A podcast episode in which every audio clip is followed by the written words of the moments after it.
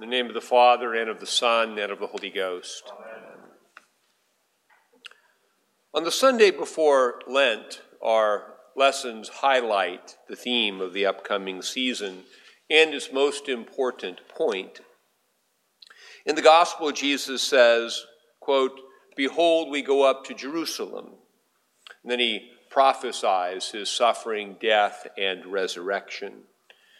In Lent, we go up to Jerusalem in Christ. Our participation in his suffering reflects the experience of our baptism. As Colossians says, quote, we were buried with Christ in baptism, in which we were also raised with him through faith. The baptismal gift of the Holy Spirit brings us into a continual sharing in the sufferings of Christ which leads us into a continual experience of his resurrection.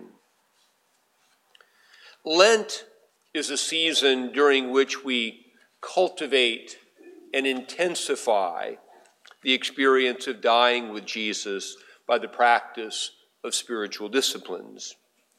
We say no to familiar and comfortable things. We fast. We say yes to new practices of silence, and prayer. These practices facilitate the work of the Holy Spirit in us by removing barriers and making us more open to that work. The goal of these disciplines is to come to a new experience of the resurrection of Christ and our celebration of Easter. The epistle highlights a danger in our spiritual practices. It is possible to do spiritual and religious things for the wrong reasons and end up with no benefit from them, no resurrection to show for our pain. If I give all my money away, but my real goal, my motive, is to get a building named after me, or if I'm willing to die as a martyr, but my real motive is that I want people to see me as a great saint. I'm doing these things without the motive of love and will have no profit from them. That's what the epistle is saying to us. The danger of Lent is to see its disciplines as merit based activities that earn a deserved reward including the praise of others. And of course, I want to make sure that I'm doing just a little bit more than you were doing during Lent so I can satisfy my own spiritual pride. Jesus said of people who practice self centered and showy fasting, quote, Assuredly, I say to you, they have their reward. The epistle expresses the truth that what we do is less important than why we do it. But two clarifying points are needed here. First, if I have the right motive of love, it will lead me into action. To say that motive is more important than action is not to say that action is unimportant. The error of having love but not acting on it is a different spiritual issue, the deadly sin of sloth. Second, the good I do with the wrong motive may well provide a lot of benefit for other people. If I give a lot of money to build a church for the sole reason that I want a building of the church named after me, a lot of people will benefit for the fact that a church was built. However, it, quote, profits me nothing because it does not contribute to my spiritual progress as an individual. And this leads to the third and important point, which requires honesty. All of us have mixed motives. As the head of a charitable agency once said, if we waited for people with completely pure motives, we'd never get any work done.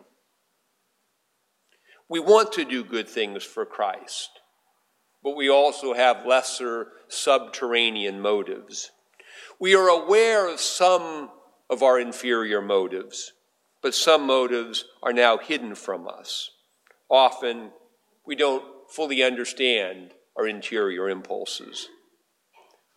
God, unto whom all hearts are open, all desires known, and from whom no secrets are hid, knows this. He accepts our partial motive of love as part of our growth into the fullness of love. As we continue to live in Christ, we will continue to grow in love. God will reveal more to us about ourselves. He will bring to light motives now hidden in darkness, and He will purify those motives so that we can love better. This is the goal of Lent.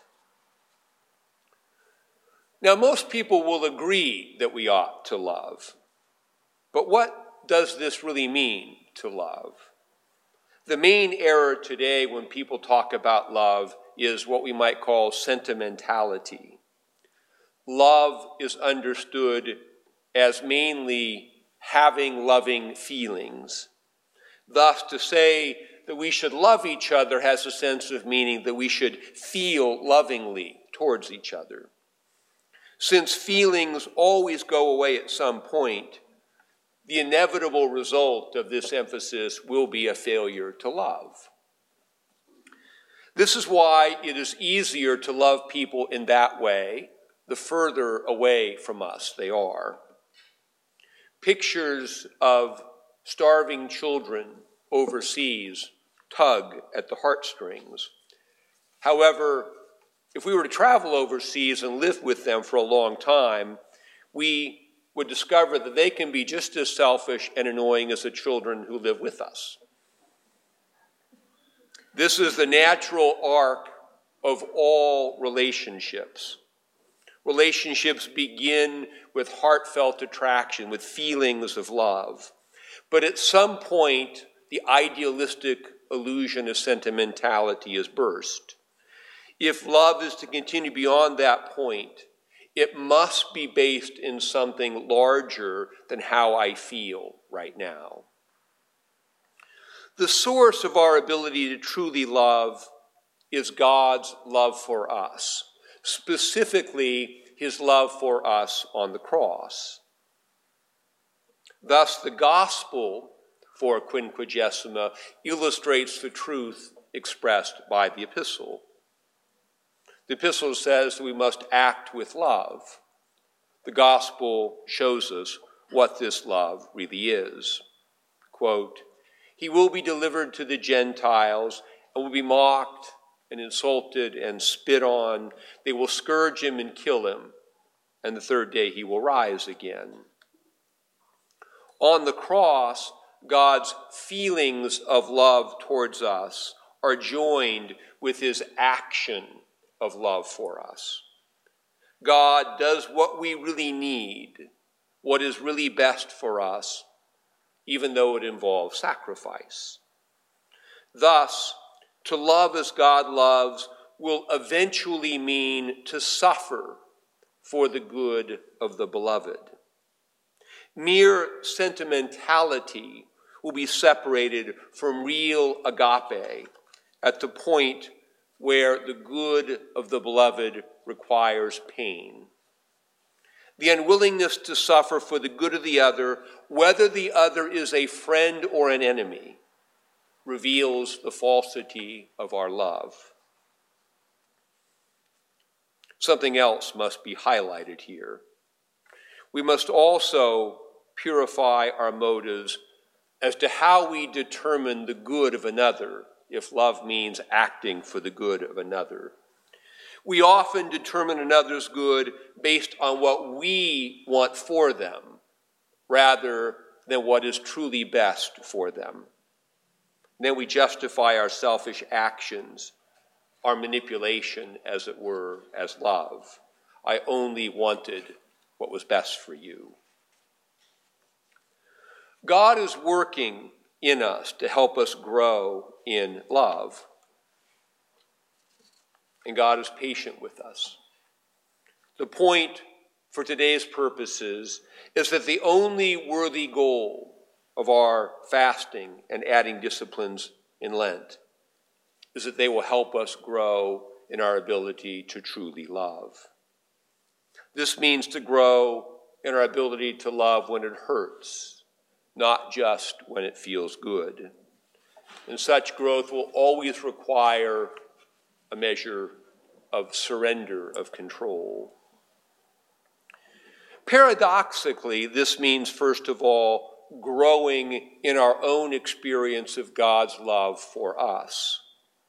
In order to love others, to act for their good, in, in spite of their sins and weaknesses and impure motives, we must first experience God's love for us as people with sins and weaknesses and impure motives. Our own experience of agape love is the foundation for loving others in that same way.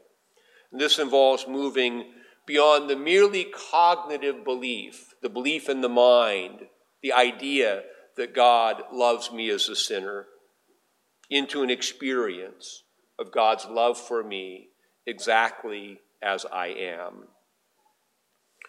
Most of our behavior has a measure of projection to it.